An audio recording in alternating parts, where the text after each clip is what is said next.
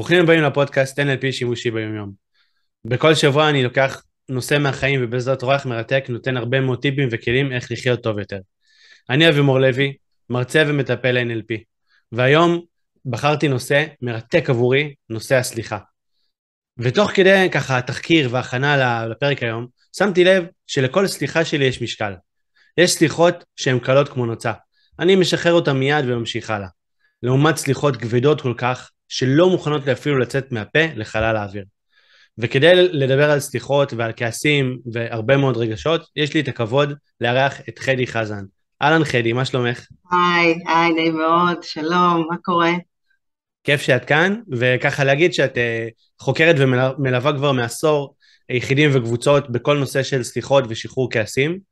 אה, נכון, גם, גם בהורות, גם במשפחה, גם uh, כיחידים. בכל הקהלים, כן. בדיוק, וגם את מנחת סדנאות, את שדרנית ברדיו, את בעלת האתר החברתי uh, סליחה, נכון? הוא נקרא סליחה פשוט? נכון, נכון. והפודקאסט סליחה, סליחה יומיומית. נכון, נכון. שכחתי משהו אגב, מבחינת ההצגה? לא, לא, לא, לא. אני, באמת ההתמקדות היום זה באמת בנושא של תהליכי סליחה ושחרור כעסים. זה הרי שני תחומים שמתחברים אחד לשני, כמה אנחנו סוחבים את העבר, כמה אנחנו לא מצליחים לשחרר, ועשית פתיח פשוט נפלא ומדויק, כמה כל אחד רואה את הסליחה בצורה שונה, כל אחד תופס אותה בצורה שונה, וכמה המילה הזאת, אתה יודע, והיא כל כך מלחיצה הרבה פעמים, ואנחנו לא יודעים אפילו איך להתמודד איתה ומה לעשות איתה. נכון, כן. ממש. ו- ובאמת, כאילו, את יודעת, אני... אם כבר נתייחס באמת לפתיח שלי, אז מעניין אותי מאוד מאוד לדעת מה, איך זה קורה שבאמת יש אנשים שהם נותרים טינה ובאמת אה, שומרים אותה בבטן אפילו שנים ארוכות, לעומת כאלה שאומרים, יאללה, סליחה, משחררים וממשיכים הלאה בחיים שלהם. תראה, אתה אמרת את זה מאוד uh, מדויק. קודם כל, בוא, בוא נפריד את סוגי הפגיעות. אתה יודע, יש פגיעה שהיא קלה, ואתה יודע, משהו ככה שאתה יכול לעבור לסדר היום. אבל יש אה, באמת אה, פגיעה שהיא הרבה יותר עמוקה, במיוחד אם זה אנשים שקרובים לנו, אם זה אנשים מהמשפחה, אם זה חברים קרובים, שאנחנו לא מצפים מהם, ואנחנו אומרים, אני בחיים לא הייתי עושה דבר כזה, ואז בעצם אנחנו גם נכנסים למקום שיפוטי, כן. אנחנו בוחנים אנשים על פי בעצם האמות מידה שלנו, הערכים שלנו, ואז מה שקורה, מתעורר לו מר אגו, ולא נותן לנו את האפשרות לבוא ולהגיד, רגע, בוא נשחרר, כי אם אני אסלח, מה, מה זה אומר? שאני פריירית? שאני בעצם מצדיקה כביכול את הפגיעה? שאני אומרת, לא, לא, זה בסדר, אתה יכול להמשיך עם זה. אבל מה שאנחנו לא הרבה פעמים זוכרים באותו רגע, בגלל כל הרגשות שמציפים אותנו, שזה באמת, תשמע, יש פה חוסר צדק, אנחנו אנשים שמחפשים, אנחנו לא, אין מה לעשות, אנחנו לא רובוטים. כן. אנחנו בני אדם, ואנחנו, הרבה פעמים שמישהו פוגע בי, אז ישר הצורך הזה להחזיר לו הוא, הוא בלתי אין, הוא משהו ככה מאוד מאוד בסיסי אצלנו. אבל אם אנחנו באמת נבין ונתעמק, ואנחנו בטח נרחיב על זה ככה בהמשך, שזה קודם כל מיועד בשבילי. וברגע שאני משחרר את זה, זה לא רלוונטי מה קורה בצד האחר. וזה גם דרך אגב הסיבה שגם אפשר לעשות תהליכי סליחה מול אנשים שאני לא רוצה להיות איתם בקשר, או, או לחילופין אנשים שלא בחיים. כן. כי קודם כל זה מתחיל בנו. וזה אני חושבת הנקודה הכי הכי חשובה, הנחת יסוד שאם אנחנו מתחילים פה לשים איזה לבנה ראשונה בנושא של הסליחה, זה קודם כל להבין שאנחנו צריכים פה לשנות גישה. ולהסתכל על זה בצורה קצת, אתה יודע, כמו reframing כזה, בצורה ככה, במבט-על כזה, ולהגיד, רגע, קודם כל זה בשבילי. בואו נראה איך אנחנו מתעסקים בי, ואז גם העוצמה הזאת של מה פתאום, זה לא פייר, זה, אני אומר שאני פראייר, אני בעצם כבר, כבר לא יכול להחזיר, היא קצת קצת פוחתת לאט לאט. אז זה ככה באמת הנחת יסוד ראשונה, אם אנחנו שמים איזה לבנה כזאת, כן. קודם כל להבין שזה, שזה עבורי. אז אולי באמת, אולי לפני שנצלול לתוך המעמקים של הסליחות והכעסים, ויש לנו פרק היום ככה שמדבר על הרבה נושאים ככה שהם כבדים, מה שנקרא. כן. אז מעניין אותי לדעת איך את, חדי, הצלח, כאילו הגעת למצב שאת מדברת על סליחה ויש לך אתר של סליחה ופודקאסט של סליחה ואת מלווה אנשים בנושאים של סליחה. זה, זה, מדהים כי אני, אני התחלתי למעשה בכלל את התחום המקצועי שלי כמנהלת שיווק ופיתוח עסקי ועבדתי בחברות מובילות במשק, באמת משרה, משרה בכירה ותנאים נהדרים ופתאום עזבתי הכל וככה, באמת, אה, אתה יודע, דברים מתגלגלים, והחיים באמת אה, גורמים לנו לכל מיני ככה מצבים כאלה ואחרים שמאפשרים לנו לבחון את ה... את ה מה, מה אנחנו הולכים לעשות עם זה. אז לי קרו למעשה שני אה, אירועים ככה מאוד מאוד משמעותיים. האירוע הראשון היה לפני 14 שנה, שחבר מאוד מאוד קרוב שכח את יום הולדתה של אשתו היקרה. וזאת בחורה שכל כך אוהבת לתכנן ולדעת ולהגיד, רגע, איך לחגוג, מה לחגוג, באיזה צורה, והוא פשוט שכח לגמרי. הוא הלך לעבודה, ולא לא זר פרחים, ולא טלפון, ולא שום דבר, והיא ממש הכינה לו מבעוד מועד ואמרה לו אפילו מה היא רוצה, כי ידעה שהוא ככה לא... וכשהוא חזר הביתה, היא כל כך כל כך נפגעה, שהכינה לו תיק ואמרה לו, תקשיב, שלושה ימים, אני לא רוצה לראות אותך. ואתה יודע, תמיד ככה שאני מספרת זה ככה בהרצאות, אז כולם אומרים לי, מה, מה פתאום, זה מוגזם, ואני אומרת, חכו, כל אחד יש לו באמת את הרגישויות שלו, ובואו לא נשפוט אנשים, כל אחד באמת רוצה וחשוב לו דברים כאלה ואחרים. אה, וזה חבר מאוד מאוד קרוב, הוא ככה הגיע אלינו הביתה וחושבים מה עושים, מה עושים, איך, איך בכלל מבקשים סליחה, איך בכלל מכפרים על הדבר הזה. ומפה לשם באמת אה, עלה רעיון להקים אתר אינטרנט חברתי, שכולו מוקדש לבקשות סליחה, ככה ממש כמו כותל מערבי אינטרנטי, וירטואלי כזה. ובאמת זה היה בלילה אחד ככה עם תכנים ועם באמת קטגוריות, משהו ככה באמת באמת מטורף. המכתב הראשון, הוא כתב לה סליחה, כתב לה ככה באמת את, ה, את מה שהוא מרגיש, ואני ככה לפנות בוקר שולחת לה כזו הודעה, אני אומרת לה, תפתחי מהר מהר את האתר, והיא פותחת, ופתאום היא רואה אתר שלם שמוקדש לה. אז כמובן שהיא סלחה לה, הוא חזר הביתה, ותמיד אני מספרת שהם חיים באושר ואושר עד עצם היום הזה, והוא לעולם לא שוכח את יום הולדתה. ומה שמדהים, אתה יודע, אבי, זה שאני לא חשבתי אפילו על העומק. מבחינתי, סליחה, זה היה שווה יום כיפור. כן. זה באמת ברמה ככה נכון. התודעתית. ופתאום ראיתי שהם... זה מתגלגל, ואנשים כותבים, ואנשים משתפים, ואנשים מספרים לאורך כל השנה. ואמרתי, רגע, יש, יש פה משהו שאני מאוד אוהבת לחקור ולהבין, ומצאתי את עצמי יושבת בזמנו, ככה, אני אומרת, לפני 14 שנה בבית אריאלה, בספריות, ומתחילה ככה לקרוא ולקרוא ולהבין, ואני אומרת, וואו, זה כל כך אוניברסלי, זה קיים בכל העולם. יש ב- ב- באסלאם את הסולחה, יש את ה, בנצרות את, ה, את יום הראשון שבאמת מתוודים, הווידוי והסליחה בפני הכומר, כן. ביהדות שזה עולם ומלואו. בתאילנד מפריחים בלונים, באפריקה יש שבט שעושים באמת דברים מאוד מאוד ספציפיים ומיוחדים, שמים את הבן אדם במרכז המעגל וכולם אומרים דברים טובים עליו.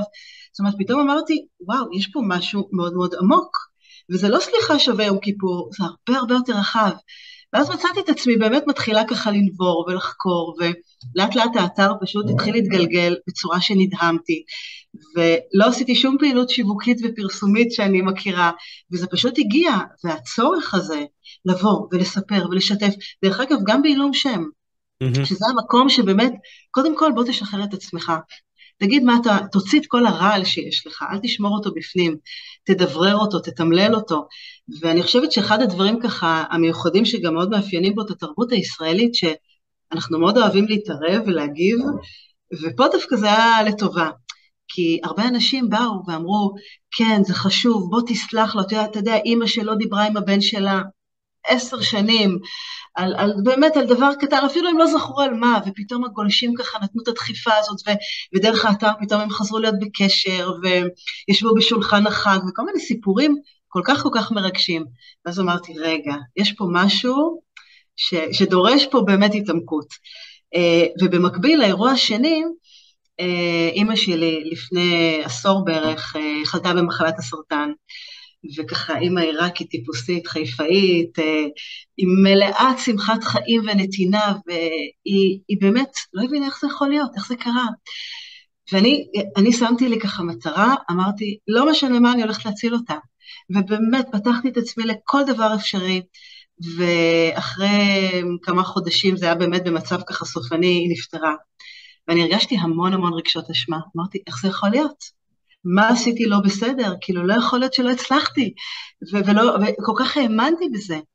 ואני חושבת שהרגשות אשמה האלה בעצם הובילו אותי לחקור, ובעצם לפתח גישה מדהימה של תהליכי פרידה, פרידה, שקודם כל זה המקום של לסלוח לעצמנו, ולהבין שעשינו כל מה שאפשר, ולדעת לשחרר את, ה, את הרגש הזה שאנחנו כל כך הרבה פעמים הוא מנהל אותנו, כי למעשה אנחנו, כשמישהו נפגע או כשאנחנו נפגענו, או כשבאמת אנחנו מרגישים איזה תסכול או רגשות אשמה, אז אנחנו לא יודעים מה לעשות עם, ה, עם הדבר הזה, אנחנו נכנסים למלכודת רגשית כזאת.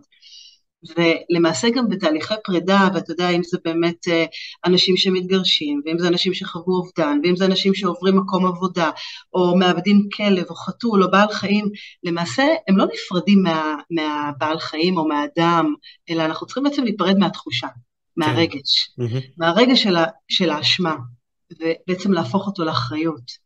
לבוא ולשחרר ולהבין ש... העבר עבר, והעבר הוא, הוא, הוא חלק ממני, אבל אני לא חלק ממנו. ומה השיעור, ואיך הצמיחה, ואיך אנחנו מפה מסתכלים קדימה, ו- וחיים עם זה לצד הדרך, אבל לא, רוב האנשים, שאלת אותי בהתחלה, למה לא משחררים?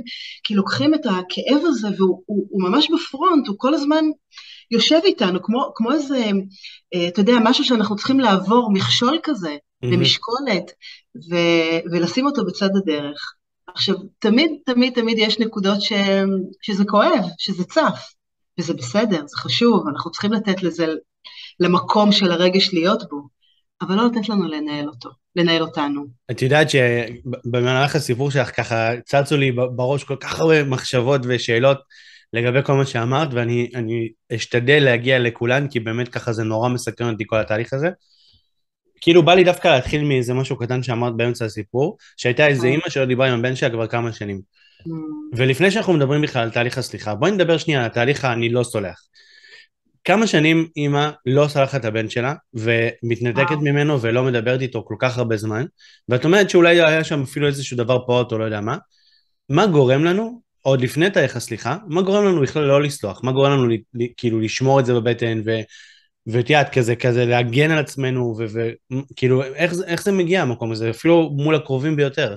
אתה יודע, פעם ככה, אמ, הרבה פעמים כשאני נשאלת על השאלה הזאת, אני ממש ככה מבקשת מהאנשים לעשות טבלה. למה כן לסלוח, למה לא לסלוח? זאת אומרת, יש פה, אתה יודע, תמיד, כמו כל דבר, יש לנו מאזניים של בעד ונגד. ובסופו של דבר, סליחה זו בחירה. זו בחירה איפה אנחנו מסתכלים. ואם אתה אומר, למה, למה אני לא רוצה? Mm-hmm. כי הפגיעה היא מערפלת. היא בעצם אה, ממש שמה לנו ככה מין איזה, אתה יודע, מסכה על העיניים, היא לא מאפשרת לנו לראות מעבר. היא לא, אנחנו לא הרבה פעמים שמים לב שזה גוזל את המוטיבציה ואנרגיה, ואנחנו גם לא מתקדמים בעבודה, ופתאום הזוגיות שלנו היא לא משהו, ופתאום אנחנו כל כך עצבנים על הילדים שלנו, ואנחנו אנשים מרירים, ואנשים קרים, ואנשים אדישים. אנחנו לא שמים לב לדברים האלה. למה? כי בעצם אנחנו נמצאים כל כך בלופ של מלכודת רגשית, זה לא מגיע לי. למה הוא עשה לי דבר כזה? איך זה יכול להיות? אני בחיים לא הייתי ככה מתנהל. איך הוא לא נתן לי כבוד? איך הוא אמר לי את המילה הזאת? איך הוא הקטין אותי? אתה יודע, הרבה פעמים פוגשים את זה באמת במשפחה בעיקר. במקומות של אה, הורים וילדים, וגם בין בני זוג, במריבות, בגירושים, בבגידות, בכל כך הרבה מקומות ש, שאנחנו לא מבינים איך בן אדם אחר יכול לעשות לי דבר כזה. ואז האגו שלנו עולה על העץ הגבוה, ולא מאפשר לנו לרדת. עכשיו, אם אני בעצם אגיד שאני סולחת, זה אומר שאולי אני בעצם כבר מצדיקה את מה שהאחר עשה לי. או למשל, עכשיו יש לי בעצם עמדה שאני כביכול מעליו, וחוץ מזה גם, בוא, יש הרבה תשומת לב סביב הדבר הזה. אני כן. מזינה את הסיפור ואני מספרת לכולם, וכולם סביבי, ויש דרמה. אני יכולה לשתף אותך שבזמן שאימי הייתה חולה, הייתי מאוד עם דרמה במקום הזה. כן, וסיפרתי, והייתי צריכה את, ה, את המקום הזה של, של הרחמנות הזאת, יואו, מה את אומרת, וואו, איזה אימא, מסכנה, זה... היה מקום כזה שהוא מאוד מאוד עוטף. אבל כן. זה לא מאוד קורבני כזה, כן? שהוא נוראי, הוא נורא ואיום, ואני אומרת, היום אני יכולה לדבר על זה כל כך בצורה חופשית, כי, כי הייתי בו, ואני יודעת מה זה המקום הזה, כי, כי יש בו גם יתרונות. יש בו מקום שאתה מרגיש שאתה במרכז ובתשומת לב, ואתה פגוע, ואתה מסכן, ואתה הקורבן, וכולם מסביבך, מה פתאום, איך זה יכול להיות? ו, ומה אנחנו עושים פה? אנחנו מזינים את הסיפור מחדש, ואז אנחנו תקועים. ואז מגיעים אנשים שאני מניחה שגם אתה פוגש אותם בקליניקה, ואני פוגשת אותם, שסוחבים משהו 20 שנה, 10 שנים, ולא מבינים איך הם לא מצליחים לשחרר, ואיך זה יכול להיות שאני לא מגשימה את עצמי בעבודה, ואני לא מצליחה להרים את עצמי, ואיך זה יכול להיות שהזוגיות שלי לא משהו, איך זה יכול להיות? כי כל המעגלים קשורים אחד לשני. את יודעת, אני מנסה רגע לחשוב על, ה, על הזווית ש, שבעצם ש, של הבן אדם שחווה את, שמישהו עשה לו, לעומת אה, הבן אדם השני, וכאילו אני חושב על זה, שנגיד, בן אדם שעשו לו משהו, והוא נגיד מרגיש נגיד שסתם הבת זוג לא, לא ראתה אותו בהתנהגות שהיא עשתה, או שהילדים שלו לא ראו אותו בהתנהגות שהם עשו, נגיד לא נתנו לו כבוד, לא, ראו, לא נתנו לו את הכבוד בתור אבא, או לא נתנו לו את הכבוד בתור בעל, או כאילו מישהו אחר בעצם לא ראה אותו בצורה שעברו את הגבול שלו, ואז הוא החליט אה, לכעוס ולא, ולא לא לשלוח, לא לסלוח על הדבר הזה. הוא בעצם מחכה שהבן אדם השני יום אחד יבוא וכאילו יתקן את הטעות, יבוא ובעצם יראה אותו בחזרה, ואז הוא יוכל לסלוח. עכשיו הוא אומר, אם אני אסלח בלי שהוא יראה אותי, אז אין לי כאילו, אין לי פה ערובה, אין לי פה... זאת אומרת, הצד שלי בחוזה אני יכול להתיר אותו, והצד השני עדיין לא שינה את ההתנהגות. פעם הבאה אני אפגע ממנו שוב. כל כך מדויק, זה כל כך מדויק, אתה יודע, זה, זה באמת לא פשוט, לגמרי. אני, אני אומרת את זה בצורה חד וחלק, ובאמת בצורה הכי אמיתית, כי אנחנו צריכים להיפרד בעצם מהעבר ו- ו- ולהמשיך הלאה, בעצם לבנות פרק חדש. הרבה פעמים אנשים, אמרת את זה מאוד יפה, יש משפט יפה שאומר, סליחה, זה בעצם לוותר על התקווה לעבר טוב יותר, אוקיי? המציאות לא תשתנה, העבר לא ישתנה. ולבוא לוותר על תקווה, לשנות פה משהו, ובעצם לסלוח על מה שהיה ועל מה שלא היה, ועל מה שרציתי ועל מה שלא רציתי, זה, זה לא פשוט הדבר הזה. זה לדעת באמת פה להכיר מולי שאדם שנמצא בעצם עשה משהו, וכולנו בני אדם, ופה אני מכניסה את הנושא של החמלה. כי אני באמת באמת מאמינה שאנשים, הם לא רעים מטבעם. אתה יודע, בן אדם לא קם בבוקר ואומר, היום אני רוצה לפגוע ב-1, 2, 3. אנחנו לא באים פה עם איזה רשימה כזאת. ולדעת בעצם אה, להפריד את האדם מהאירוע. אוקיי? ולהגיד, אוקיי, האדם באותו רגע, אלה הכלים שהיו ברשותו. הרבה פעמים אנחנו, אני פוגשת את זה מול הורים וילדים. דרך אגב, יש, יש ככה בהערה ככה בסוגריים, יש יום הסליחה לאימא ואבא, 18 למרץ, ככה זה, זה יום בינלאומי, שבו באמת אנחנו מקבלים את ההורים שלנו, אנחנו לא מבינים, יש פה קבלה. הם באמת גדלו בצורה כזו או אחרת, בדרך חיים, אין להם את הכלים להתמודד עם זה. לי היום יש, אני יודעת לעשות את זה, אבל אחרים לא יודעים לעשות את זה. ושוב, זה במקום של הלשפוט. ולהבין שבאמת אני, אני מסתכלת על האדם האחר, אבל אני משחררת את, ה, את הרצון לנקום ולהחזיר. ופה זו נקודה חשובה, כי דרך אגב, גם הנקמה יש לה יתרונות, כן? היא, היא מאפשרת לי פה להחזיר את התחושת צדק. כי שאלת אותי קודם, למה אנחנו לא משחררים? כי אני רוצה להחזיר, אני רוצה שגם הוא יסבול. אם אני סבלתי, אני רוצה שגם הוא יסבול. אבל למעשה, זה לא באמת, זה די ככה אשליה, המקום הזה, כי מה אנחנו עושים? אנחנו פוגעים בעצמנו פעמיים, כי אנחנו מתעסקים, גם, גם מישהו אחר פגע בי, וגם אני ממשיכה לפגוע בעצמי. עכשיו, אני חושבת שקודם כל המודעות הזאת וההבנה, שבאמת יש פה גישה אחרת לגמרי, להסתכל על הסליחה מכיוון אחר. תיקחו את המילה הזאת, סליחה, אם תחשוב עליה, בתוך המילה סליחה מסתתרות שתי אותיות, לי. כן. ל"י, שזה עבורי קודם כל. ואני חושבת שאם באמת קודם כל נבין שאם אנחנו לא סולחים אנחנו בעצם מרעילים את עצמנו וממשיכים להרעיל ולהרעיל ולהרעיל לפני האיך, כי זה כבר סיפור אחר, אבל קודם כל ההבנה וההכרה הזאתי שזה בשבילי, בשביל החיים שלי, והעבר הוא באמת, אה, הוא עבר, אין לי אפשרות לתקן אותו. את יודעת, לא, לא מזמן אה, קולגה, כאילו חברה טובה שלי אה, לימדה אותי איזה משהו מאוד מאוד יפה בנושא החמלה להורים, כמו שאמרת. היא אמרה ש... תראה, כל בן אדם מגיע, אם תחשבי רגע על נעליים, כל, כל בן אדם בא עם איזה זוג של נעליים לעולם, והוא הולך איתם את הדרך שלו, והנעליים על הדרך, את יודעת, מתבלות ומשתנות, והוא פשוט צועד בדרך שלו, וכאילו, ורוב האנשים כשאני אומר את המשפט הזה, הם חושבים על הנעליים שלהם ועל המסע שלהם, ואז אני בא ואומר, תחשבו רגע, עם איזה נעליים ההורים שלכם צועדים? וזה, וזה בעצם פה משנה את כל התמונה, והם מתחילים לחשוב מה עבר על ההורים שלהם מגיל קטן. גם שוכחים שה, שהדור הקודם זה דור שגדל אחרת לגמרי מאיתנו, בתקופה אחרת, בקשיחות אחרת, בחוקים אחרים, ו, וזהו, והם העבירו את זה לדור הזה, ו, ויש פה התנגשות בין, בין דורית, מה שנקרא. אוי, זה מדהים, כל כך מדויק. זה יפה הזוג נעליים, אהבתי. ואתה יודע, זה באמת אה, מתחבר בסוף לבחירה. ואני חושבת שאחת השאלות שבאמת אם יש אנשים ככה שמקשיבים לנו ונפגעו או שפגעו, ובאמת אה, הסליחה ככה, הנושא הזה עושה להם פה משהו, אני חושבת שהשאלה הראשונה שאפשר באמת לשאול את עצמנו, האם מגיע לנו להיות אנשים סולחים? האם מגיע לנו את, ה, את הבריאות נפש הזאת?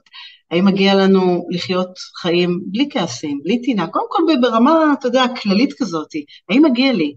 כי, כי אני חושבת שזה, קודם כל, לשים את זה ככה מול העיניים, כי רק אז אפשר בכלל להתחיל לדבר איך אנחנו דנים את הרוע לכף זכות, ואיך אנחנו מסתכלים על הדברים ככה בצורה הרבה יותר ככה, אתה יודע, בפינצטה כזאת. אבל קודם כל, זו הבחירה שלנו, להסתכל עם, עם מה אנחנו רוצים, ללכת ימינה ולהמשיך באמת להתעסק במה שהיה, למרות שאי אפשר, אי אפשר לשנות את המציאות.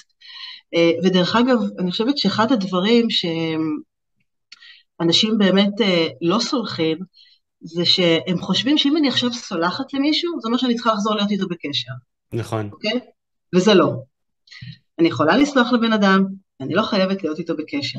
וגם אם אני בקשר איתו, אז אני כבר אומרת לכם שהקשר הולך להיות אחרת לגמרי, אוקיי? זה אי אפשר להחזיר את מה שהיה. הרבה פעמים כשאני פוגשת זוגות למשל, שעברו איזה משבר, ועוברים תהליך סליחה, זה, זה פרק חדש עם אותו בן אדם. זה לא יכול להיות אותו דבר. ואני חושבת שזה הקושי שלנו הרבה פעמים לשחרר, כי אנחנו בעצם מתענגים על מה שהיה לנו פעם, ואנחנו רוצים את מה שהיה לנו פעם. והמקום הזה של לשחרר את החלום, שהדבר הזה יגיע, אני חושבת שזה בעצם הנקודה שהיא היא, היא הכי קשה לנו. ואם נצליח לצלוח אותה, אז פתאום, אתה יודע, זה משהו שמשתנה, משהו שם פתאום יפתח את העיניים. דיברנו על הכיסוי עיניים, כן. אז טיפה טיפה להרים אותו ככה, להציץ, ופתאום להסתכל ולהגיד, וואו, יש פה אור, אפשר גם אחרת. את יודעת שהמשפט אחד מקודם שאמרת, אה, הדליק אצלי את הסנסורים, ו... וכאילו מיד המוח שלי קפץ על משפט אחר שאני מכיר, ופתאום אמרתי כן. כאילו איזה הבדל בגישה. אמרת, אני צריך לשאול את עצמי האם מגיע לי אה, לסלוח ולשחרר.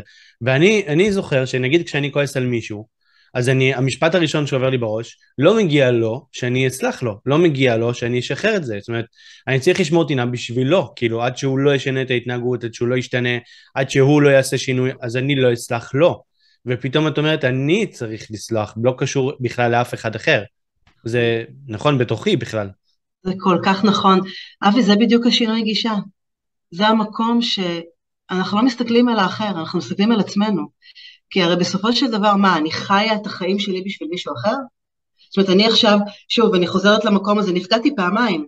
מישהו פגע בי, וגם אני ממשיכה לפגוע בעצמי. כאילו, כמה, כמה אני יכולה באמת להיות ו- ולהנמיך? ושוב, ותזכרו, הדברים האלה הם מתגלגלים והם קשורים לכל מעגלי החיים.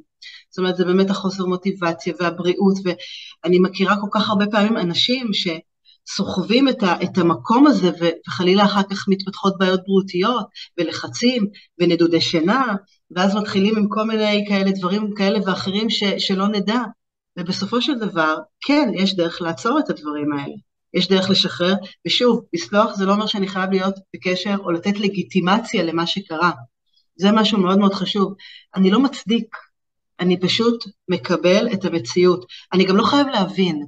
אני חושבת שאחת השאלות שאני תמיד ככה פוגשת, ואני אומרת, זו שאלה שחוצה אה, מין, גיל, אה, באמת, כל, כל אחד אומר לי, אבל למה שאני אעשה את זה?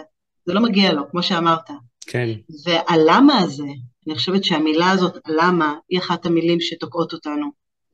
כי אף פעם לא נדע מה קורה בצד השני. במוח של הצד השני. אנחנו יכולים לשאול, אבל לא תמיד זה אפשרי. הרבה פעמים אנשים אומרים, אם הוא רק היה אומר לי ומספר לי למה הוא עשה את זה, הייתי מצליח לשחרר. אבל גם אז אנחנו לא תמיד יודעים שזה נכון, ושוב, לא תמיד זה אפשרי. לא תמיד אנחנו באמת יכולים ליצור את השיח. ופה באמת יש המון טכניקות איך עושים את הדברים האלה, ואיך אנחנו מתחילים צעד צעד כדי לפתוח את עצמנו למקום של, ה, של הסליחה. עכשיו אני רוצה גם, אה, ככה עלה לי איזשהו דימוי, שבעצם כן. כשמישהו פוגע בנו, אנחנו רוצים הרי לא להיפגע, זה, אף אחד לא אוהב להיפגע, אז אנחנו בונים איזושהי חומה סביבנו, זה הדימוי שעלה לי, איזושהי חומה. עכשיו, בגלל שאנחנו יודעים שהבן אדם הזה עלול להמשיך לפגוע, אמ, אפילו דרך אגב, גם בן נניח שמת, מחשבות עליו ומחשבות על מה שהוא עשה עדיין יכולים לפגוע. זאת אומרת, איך הוא עשה לי את זה, איך הוא אמר לי ככה, כאילו גם כשהוא, כשהוא, כשהוא או שהוא עזב או שהוא כבר לא חבר שלנו עדיין, איך הוא עשה את זה, איך הוא לא ראה אותי, זאת אומרת, גם המחשבות יכולות להמשיך לפגוע. וכאילו אני מדמיין את זה כמו איזה חומה, שאנחנו מצד הפנימי של החומה עומדים ומחזיקים אותה כל הזמן, וככל שאנחנו מחזיקים אותה יותר, אנחנו כבר מתחילים להתעייף, להיות מותשים, ו- וכל האנרגיה שלנו הולכת להחזיק את החומה ומחזיקים את החומה, כשהוא בכלל אולי לא בצד השני, אנחנו, אנחנו לא יודעים את זה, אנחנו עדיין מחזיקים את החומה. ו- אתה יודע זה... למה אנחנו עושים את זה? כן. כי זה, מגן, כי זה מגן עלינו.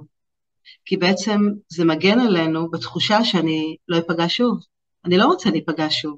ואם אני אסלח, אני עלול להיפגע. כן, אנחנו נוריד את החומה ובעצם... אה, נהיה אבל... חשופים. ומה שרציתי בעצם להגיד, שהחומה עצמה היא לא חייבת להיות על, על ידי זה שאנחנו נותרים טינה. החומה יכולה להיות גם בדרכים אחרות. זה נכון, כי... והדרכים האחרות זה שלי עם עצמי. כן. זה באמת המקום שאני מחזק את עצמי. ואתה יודע, אני, אני חושבת שאם אנחנו מסתכלים על זה ככה באופן כללי, אנחנו לא יכולים לחיות חיים בלי לפגוע באחרים או בלי להיפגע מאחרים. בואו נשים את זה על השולחן. אנחנו לא פה בלה-לה לנד ולא באיזה מקום ככה באמת אה, שכולו אין מה לעשות, יש, כמו שיש לנו יד ימין ויד שמאל, אז, אז יש לנו טוב ופחות טוב, וככה החיים באמת מתגלגלים, ואנשים טועים, ואנשים לפעמים אומרים מילים בלי לשים לב, מילים פוגעניות, ואני חושבת שפה האוטומט, תמיד אני מחברת את זה לנושא של כעסים, כי המקום הזה של לדעת להתאפק, לדעת כן. לשמור על האיפוק, ו... ואני חושבת שמול ה... הדבר הזה, כאילו באמת, אה, אנחנו הרבה פעמים מופתעים, איך זה קרה, בכל זאת. ו- ואנחנו מחזיקים, כמו שאמרת, את, ה- את כל הרגשות האלה בתוך העתירה הזאת הדמיונית ועם חומה, ויש בה, בה הרבה כעס וטינה והתחשבנות ו- ו- ותסכול וכעס, ותחשבו כמה דברים, אם הייתי עכשיו סוחבת שק על הגב עם כל הרגשות האלה, זה היה כבד. וזה מה שאנשים סוחבים ביום-יום שלנו, באמת ביום-יום שלהם, כן. ואז מתפלאים, איך זה יכול להיות שאני לא מצליח להתקדם? איך, איך אפשר להסתובב עם, עם הכובד הזה? ובאמת, אמ, אני חושבת שהסליחה הזאת זה, זה, זה מעלה מאוד מאוד גבוהה, וזה להסתכל קדימה, זה באמת לבוא ולהגיד, רגע, מה, מה אני עושה עם כל הדבר הזה? אני רוצה להשאיר את זה אצלי, או שאני רוצה לשחרר את זה? אמ, היה פעם, יש סיפור מאוד יפה על ילד שאהב מאוד מאוד לשחק עם גולות. ואז ככה בסוף היום הוא לקח את הגולה ושם אותה באגרטל, ולמחרת בבוקר בא לקחת את הגולה, ומכניס את היד ככה לאגרטל, ולא מצליח להוציא את היד. ואז קראו ככה לכולם, והאימא באה ומושכת, ואבא עם שמן, והשכן וכולי וכולי. ואז בא איש אחד ככה זקן מה, מהבניין, ואומר לילד, בשביל לשחרר את הגולה, אתה צריך לשחרר, בשביל לשחרר את היד, אתה צריך לשחרר את הגולה. וזה בדיוק מה שאנחנו צריכים קודם כל, לדעת מה לשחרר קודם כדי שנוכל, אתה יודע, למשוך ו, ולאוורר באמת וליצור את, ה, את החריץ הקטן הזה שיכול להכניס כל כך הרבה דברים טובים לחיים שלנו. מדהים חדי, אז, אז אולי בואי נדבר באמת, אז, אז איך עושים את זה? כאילו זאת שאלה, היא שאלת השאלות. נגיד יש אנשים בחיים שלנו שאנחנו כועסים עליהם ונותרים להם טינה, או שהם כבר עזבו אותנו, אפילו אנשים כועסים על הגרוש או על הגרושה, או כל דבר. איך, איך עושים את זה? אז באמת אחרי שאנחנו קצת הבנו באמת את המקום שלנו והסכמנו, בואו, בואו נסכים קודם כל לעשות את זה, אם אנחנו לא נסכים אה, לקבל את המציאות, אי אפשר להמשיך קדימה ואי אפשר להתקדם לשלב הבא. אה, ולהבין שזה צלקת וזה פגיעה וכולי וכולי. אני חושבת שאחד התרגילים הבאמת ככה מאוד עוצמתיים, ו, ושוב, אני תמיד בכל תהליכי סליחה אני מדברת עליי, עליי, עליי, זאת אומרת, אני מול עצמי. זאת אומרת, אני אף פעם לא מבקשת מבן אדם להתעמת עם, עם האחר. כי אני באמת באמת מאמינה ש, שזה שייך אליי, מי שרוצה לקחת את זה לצד השני, זה כבר עניין אחר, אבל אני חושבת שגם לאורך כל השנים, לא היה בן אדם אחד שעשה תהליך סליחה עצמי, שהיה צריך גם להתעמת מול הצד השני. כי אז אתה כבר נקי ויכול לשחרר את זה. ואני חושבת שאחד הדברים הראשונים שאפשר לעשות, אה, זה שני תרגילים. הראשון זה באמת אה, לנסות להיכנס לנעלי אחר. זאת אומרת, אם למשל עכשיו אבא שלי פגע בי, אני עכשיו הופכת להיות אבא שלי. אני נכנסת לנעליים שלו, והוא בעצם כותב לי מכתב. זאת אומרת, אבא כותב לי מכתב, אני כותבת בשמו את המכתב לעצמי, אוקיי? ובמכתב הזה אני רוצה באמת ככה להציע לכם ככה באמת ארבעה דברים שהם לא פשוטים, והרבה פעמים אני אומרת, שימו את הסקפטיות בצד. מה, זה לא אמיתי, זה כן אמיתי. ברגע שאנחנו עושים את הדברים האלה, אנחנו צוללים לעמקי הנפש שלנו, ואנחנו מגלים דברים שלא תמיד הכרנו. פחות מזה, מה יש לנו להפסיד? אם באמת אנחנו מרגישים במרמור ובתקיעות ובכעס, אז תנו לזה צ'אנס. והחלק הראשון של המכתב זה בעצם מקום שאבא כותב לי, שלום חדי, אני רוצה לבקש ממך סליחה על, ופה הוא מפרט על מה. ובאמת מספר ככה את כל הדברים. החלק השני, הוא אומר לי למה, למה זה קרה? אבל פה שימו לב שבלי תירוצים. אני לא רוצה לתרץ פה שום דבר, גם הוא לא רוצה לתרץ. אין פה מקום שאני מצדיקה את ההתנהגות שלי. כי פה זה המקום שגם כן, אני אומרת, אם אנחנו נתמיד בדבר הזה, ניקח אחריות.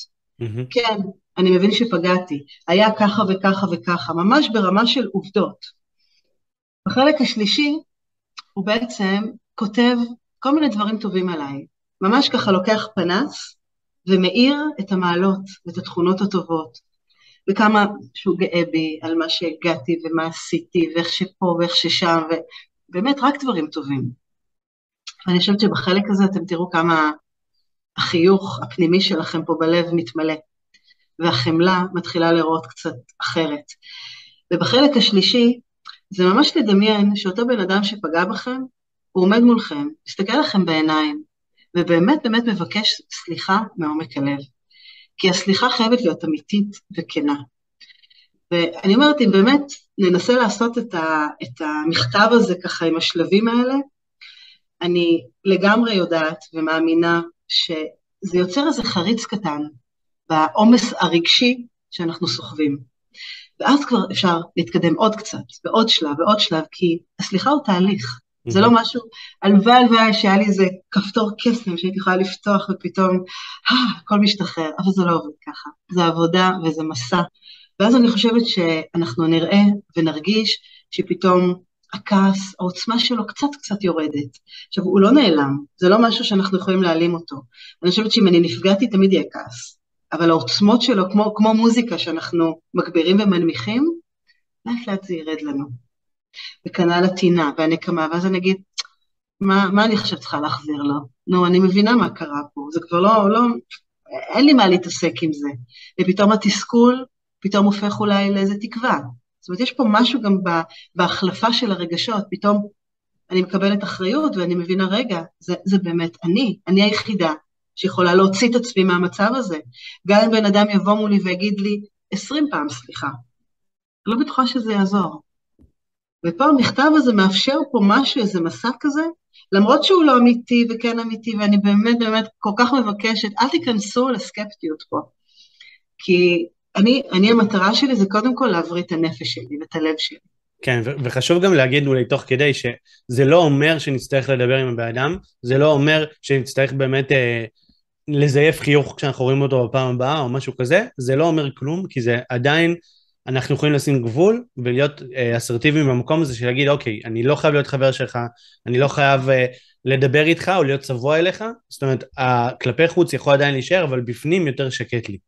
בדיוק, בדיוק, בשביל הבריאות נפש שלי, בשביל השלוות נפש שלי. אה, אני חושבת שאתה יודע שזה מאפשר לי להשלים עם המצב ולקבל את המציאות. כן. ברגע שאני עושה את זה, אז פתאום, וואו, זה, זה כמו איזה צוק או, או, או משהו שיושב לי על הכתפיים, פתאום, פתאום הוא יורד, פתאום משהו משתחרר. ואתה יודע, אחת השאלות ככה, שתוך כדי ככה שאתה מדבר, שפתאום ככה כל פעם צצה לי זה, הרבה פעמים אנשים שואלים אותי, אה, האם, האם צריך לסלוח בכל מחיר? באמת, אה, הרבה פעמים יש אנשים שסלחתי להם, והם שוב פעם פוגעים בי ופוגעים בי ופוגעים בי, ודי, האמון שלי כבר נשבר. ו, וגם מכתב כזה, לא בטוח שיעזור. למה אני צריך לשחרר? למה אני צריך לסלוח? אני עוזב אותו, לא רוצה אותו בחיים שלי.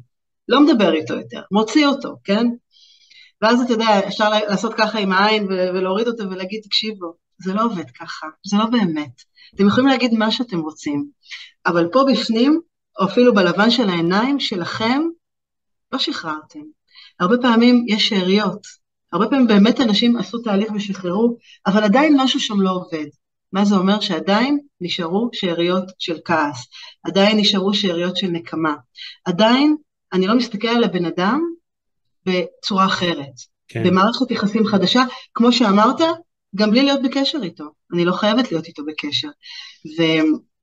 ואני חושבת שעל השאלה הזאת, שהיא כל כך כל כך שכיחה, האם יש צורך לסלוח בכל מחיר, והתשובה היא באמת במקום של הסליחה היא בשבילי.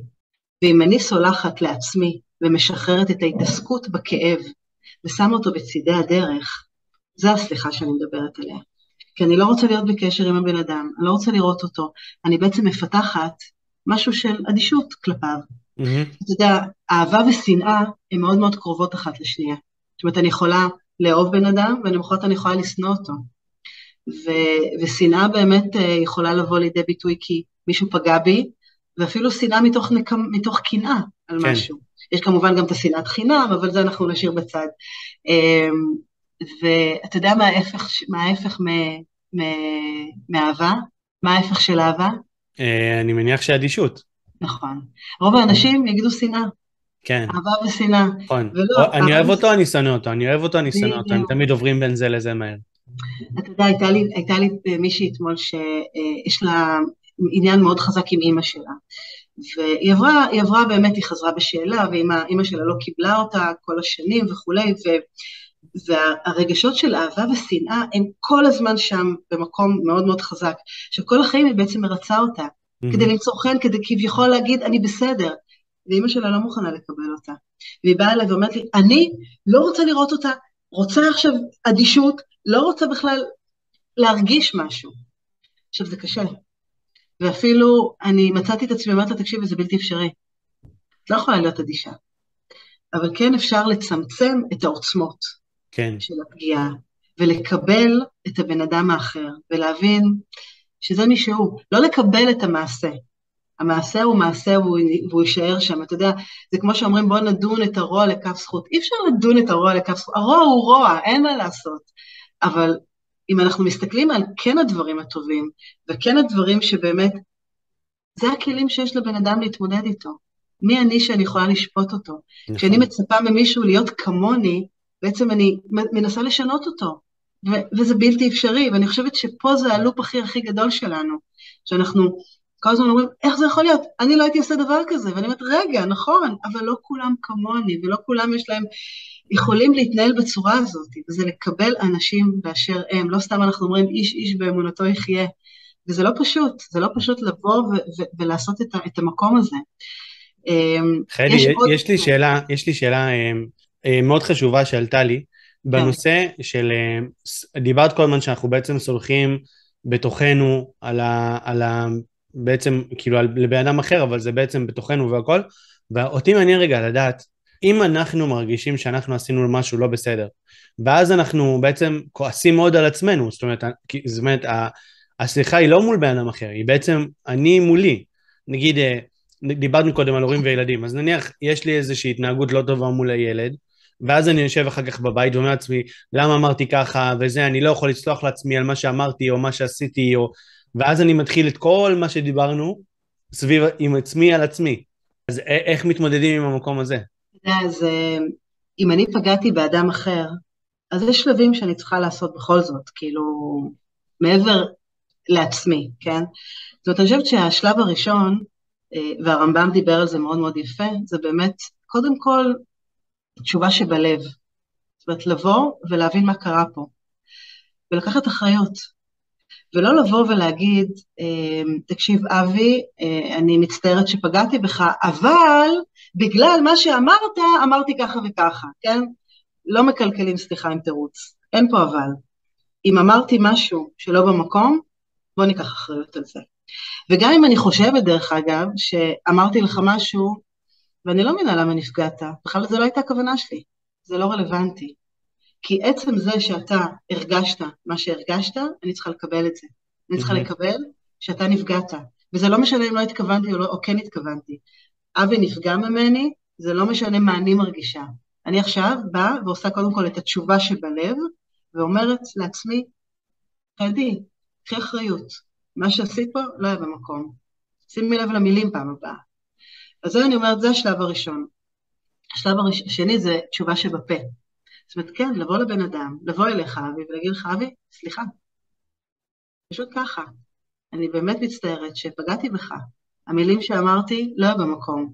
עכשיו, כשאנחנו אומרים דבר כזה, ואני אומרת, אתה הזכרת פה ילדים, וזה נושא מאוד מאוד חשוב, כי אנחנו מודל לחיקוי, וגם אם אנחנו כעסנו וצעקנו, ואני חושבת שהורים לילדים ששומעים אותנו, שמקשיבים, אני בטוחה, בטוחה, אין, אנחנו לא חסינים מול הדבר הזה. מתפרצים, צועקים, אה, לא מרוצים, מתאכזבים, ואחר כך ככה מרגישים פתאום את הרגשות אשמה, בדיוק כמו שאמרת, ואמר, ופתאום, וואו, איך אמרתי לו דבר כזה? עכשיו מה הוא יחשוב? ואני מקטינה אותו. אז זה המקום לעצור, ובאמת לבוא ולהגיד, סליחה, סליחה, טעיתי, אני בן אדם, אני אנושי, אנחנו לא צריכים להיות סופרמן או סופר וומן, הכל בסדר. אני חושבת שזה הדבר הכי מדהים בעולם, לבוא ולהראות שגם אנחנו טועים, ואין פה חולשה. הרבה פעמים אנשים חושבים שלהגיד סליחה, זה מקטין אותנו. כן. אבל להפך. אני חושבת שדווקא אנשים אחרים יסתכלו על זה בצורה של, וואו, הוא מצליח לשים את האגו שלו בצד ולקחת אחריות. וזה הדבר הכי מדהים וחזק ומעצים, ואפשר ללמוד מזה ולקחת השראה מהמקום הזה. אז אני אומרת, אז החלק הראשון זה באמת לעשות את זה אני מול עצמי, החלק השני זה מול אותו בן אדם, באמת, אבל אמיתי, אמיתי, דיברנו על סוגי סליחות, להסתכל בלבן של העיניים, להסתכל בצורה אמיתית, ולבוא להגיד סליחה. והשלב השלישי, זה להבין איך אני לא חוזר על הטעות הזאת שוב פעם. כן. איך אני באמת לומד לקח ומתקדם קדימה. ו- ואם ניקח רגע את החלק הזה של נגיד של אנחנו מול עצמנו, זאת אומרת נניח בוא ניקח רגע את הדוגמה מקודם, נניח אנחנו רבים עם הילדים, ואז אנחנו מבינים נגיד שטעינו והגזמנו, אמרנו משהו לא במקום, ואז אנחנו בעצם, יש לנו את התשובה בלב, יש לנו את התשובה בפה, אנחנו מבקשים מהם סליחה, אבל יש גם את החלק שכשאני פוגע במישהו אחר, או אפילו, אפילו כשאני לא מצליח לעשות משהו שרציתי לעשות, נגיד, סתם דוגמא, היה לי איזשהו מבחן חשוב, ורציתי ללמוד למבחן ולגשת למבחן, אבל בסוף לא עשיתי את זה, בגלל שהיה לי קשה, או, או שמישהו היה צריך אותי או כל דבר אחר, ואז נגיד נכשלתי במבחן, ואז אני מתחיל בעצם לכעוס על עצמי, או, או כאילו כל התהליך של, של הפגיעה הוא, הוא שלי מולי, זאת אומרת אני זה שפגעתי בעצמי, או עצמי פגע בי, יותר נכון, ואז אני לא, קשה לי נורא לסלוח לעצמי על זה שלא למדתי המבחן, או על זה שדיברתי בצורה מסוימת. אז איך תהליך הסליחה הוא, הוא בעצם שלי כלפי עצמי? יש uh, תרגיל מאוד יפה, שפשוט uh, מפשט את כל מה שאתה אמרת. ואני אתן עוד דוגמה, אתה יודע, אני, אני הרבה פעמים נגיד אנחנו יכולים אה, ללכת לאיזו הרצאה מדהימה ולהתכונן ו- ולהכין, ואז אנחנו מגיעים לאולם ופתאום אתה רואה שאנשים לא מתחברים אליך. ואז אתה מרגיש נורא ואיום, ואתה אומר, רגע, אולי לא עשיתי את זה כמו שצריך, אולי לא התכוננתי כמו שצריך, ההלקאה העצמית, המקום של הביקורתיות פתאום הופכת להיות, אה, לא, לא, לא הכנתי מצגת, למה אנשים משתעממים, אולי אני לא מספיק טוב, אולי כדאי להחליף מקצוע. אני אומרת, הרבה הרבה הרבה סרטים ומחשבות שמרעילות את הנפש ואת השכל. ובמקום הזה, אה, מה שאני מציעה זה פשוט לעשות טבלה. טבלה עם אה, שתי עמודות. בעמודה הראשונה לרשום מה זה אומר לי, מה זה אומר עליי ומה זה אומר לי. בטח מכיר את זה. כן. קודם כל באמת מה זה אומר עליי? זה אומר עליי שאני לא בסדר, זה אומר עליי שאני אה, לא התכוננתי מספיק, שאני לא מקצועי, שכדאי לי לעזוב את העבודה, שאני לא יודע לעמוד בזמנים, שאני, כמו שאמרת, שאם אני מחליט משהו אני לא מספיק נחוש, אז אם אני ככה אז לא שווה כלום. זה מקום אחר, שפתאום תשימו לב שזה אשמה ואחריות, וזה בדיוק המקום שאתה הגדרת אותו, הרגשות אשמה וההתקרבנות הזאת, ואם אני מסתכלת על מה זה אומר לי, זה אומר שלא הייתי בסדר. לא התכוננתי, לא בדקתי מי הקהל יעד לדוגמה. לא הכנתי את עצמי כמו שצריך. הייתי צריך לבדוק, להיפגש, ללכת יום קודם לאולם ולראות ולשים את הדברים כמו ששם. הייתי צריך לתכנן, להכין, כמו שאמרת, רציתי לעשות משהו ולא הגעתי אליו. שזה דרך אגב נושא של דחיינות, שהוא גם כן עולם ומולו, שאפשר כן להתמודד איתו בצורה כזו או אחרת. אבל מה אני עושה אחרת? איך אני לוקח אחריות ומתקן את המצב, ותשים לב שזה בדיוק מתחבר לשלב השלישי שדיברנו על הסליחה, כן. במקום של איך אני לא אחזור על זה עוד פעם, על הטעות הזאת. יש משפט מאוד מאוד יפה שאומר שטעות היא לא טעות, אלא אם כן אני לומד ממנה לקח. אז בואו נלמד לקח. בואו נגיד, אוקיי, אנחנו בני אדם, אנחנו אנושיים, טעינו. אוקיי, אז טעינו. שאלה מה אנחנו עושים עם הטעות הזאת. עכשיו, אני לא אומרת לא להיות בה. כן, תרגישו את הרגשות אשמה, תרגישו את התסכול, אבל תנו לזה גם זמן. ממש תמדדו את זה בזמן. אפילו, אפילו הרבה פעמים אני מציעה לאנשים, שימו סטופר. יום, יומיים, שבוע, שעה, לא משנה מה. שימו תזכורת ביומן, כדי שיהיה מין, אתה יודע, לתחום את הדבר הזה בזמן. כן, איזשהו גבול. בדיוק, שחלילה אנחנו לא נצלול פנימה. עכשיו, אם פתאום נגיד עכשיו, אני אומרת, עכשיו בא לי לכעוס, אוקיי?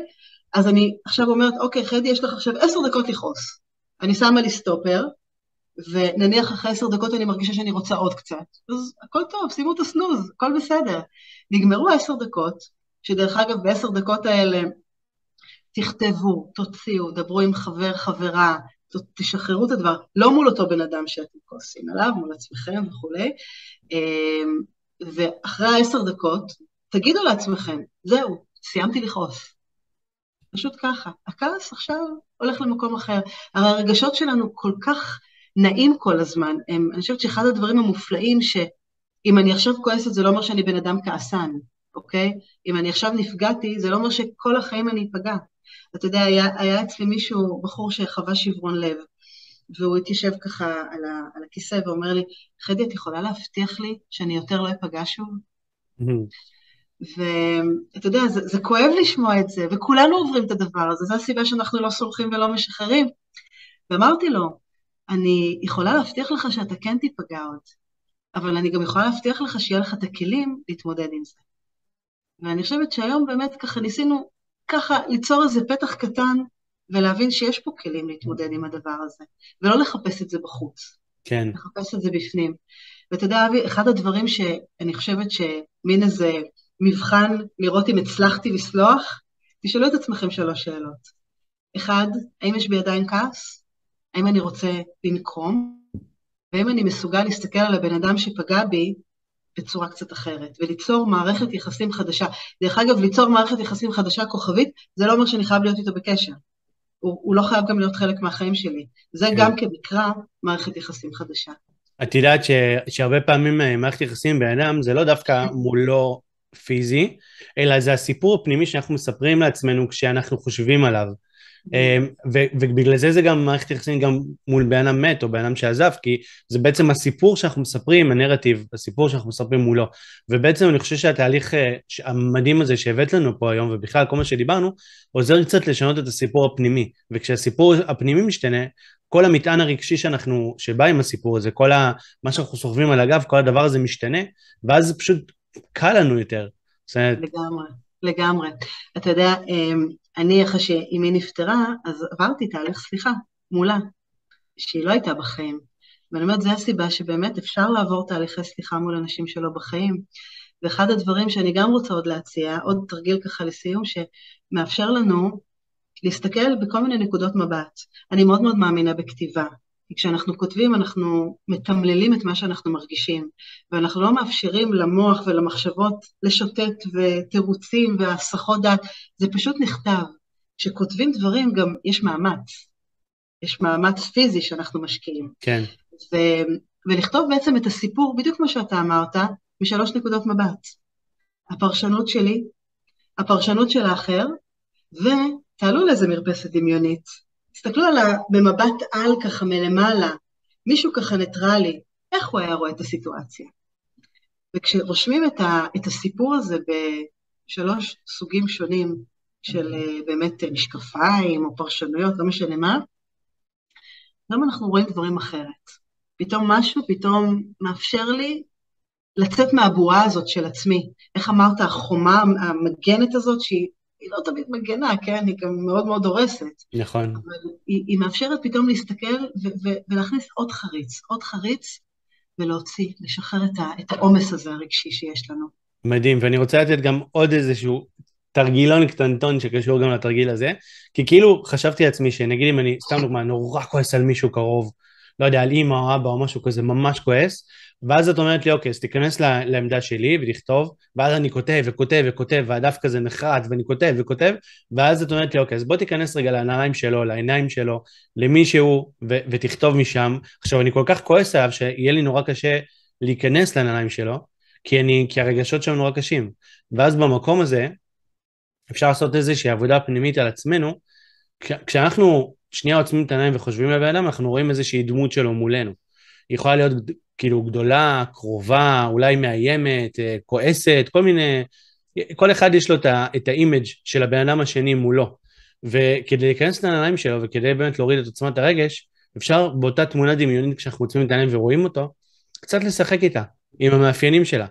אה, תחשבי על זה, למשל, להקטין אותה טיפה, להרחיק אותה טיפה, לעשות את זה אולי טיפה מטושטש, אולי לשים לו איזשהו כובע מצחיק, או נעליים של ליצן, או, או קול ציפציף, או משהו כזה שיכול לעזור לנו קצת לראות אותו טיפה באור אחר, ולשחרר את הרגשות הקשים, כי כל עוד הוא, נגיד, מעלינו מאיים, יהיה לנו נורא קשה להיכנס לנעליים שלו. אבל ברגע שהוא בצד, מדמיינים אותו עומד באיזה תחנת אוטובוס עם איזה תיק גדול וכובע מגבעת ומחכה לאוטובוס או משהו שהוא כאילו קצת, את רק מחייכת כשאני אומר את זה ובאמת שזה קצת ככה משעשע, אז קצת יותר קל להיכנס גם לנעליים שלו.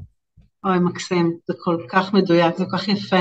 זה נכון, זה באמת נכון, כי זה מאפשר לנו להסתכל על בן אדם קצת אחרת, בצורה שונה.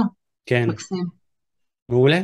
אז, אז קודם כל באמת אה, אני מאוד מאוד שמחתי על הפרק הזה, אה, הוא עבר לי מהר מדי והיה לי ממש ממש כיף. אה, ואני אשמח גם שתספרי קצת איך באמת מגיעים אלייך, איך מגיעים אולי לאתר או לסליחה היומיומית כל הדברים האלה? אוקיי, okay, אז קודם כל חדי חזן בגוגל, ובאמת שם, יש את כל מה שצריך, והפודקאסט נקרא סליחה יומיומית, כי אני באמת באמת מרגישה וחושבת ומאמינה שהסליחה היא יומיומית, כמו מקלחת שאנחנו מתקלחים כל יום ואנחנו מתנקים מהלכלוך, בואו תנקו את הרעלים כל יום ויום. אנחנו לא צריכים לחכות ליום כיפור או לחודש הסליחות, לחודש אלול, כל יום לעשות את העבודה הפנימית הזאת שלנו. ואני חושבת שברגע שנעשה את זה, זה יהפוך לשפה, לתקשורת.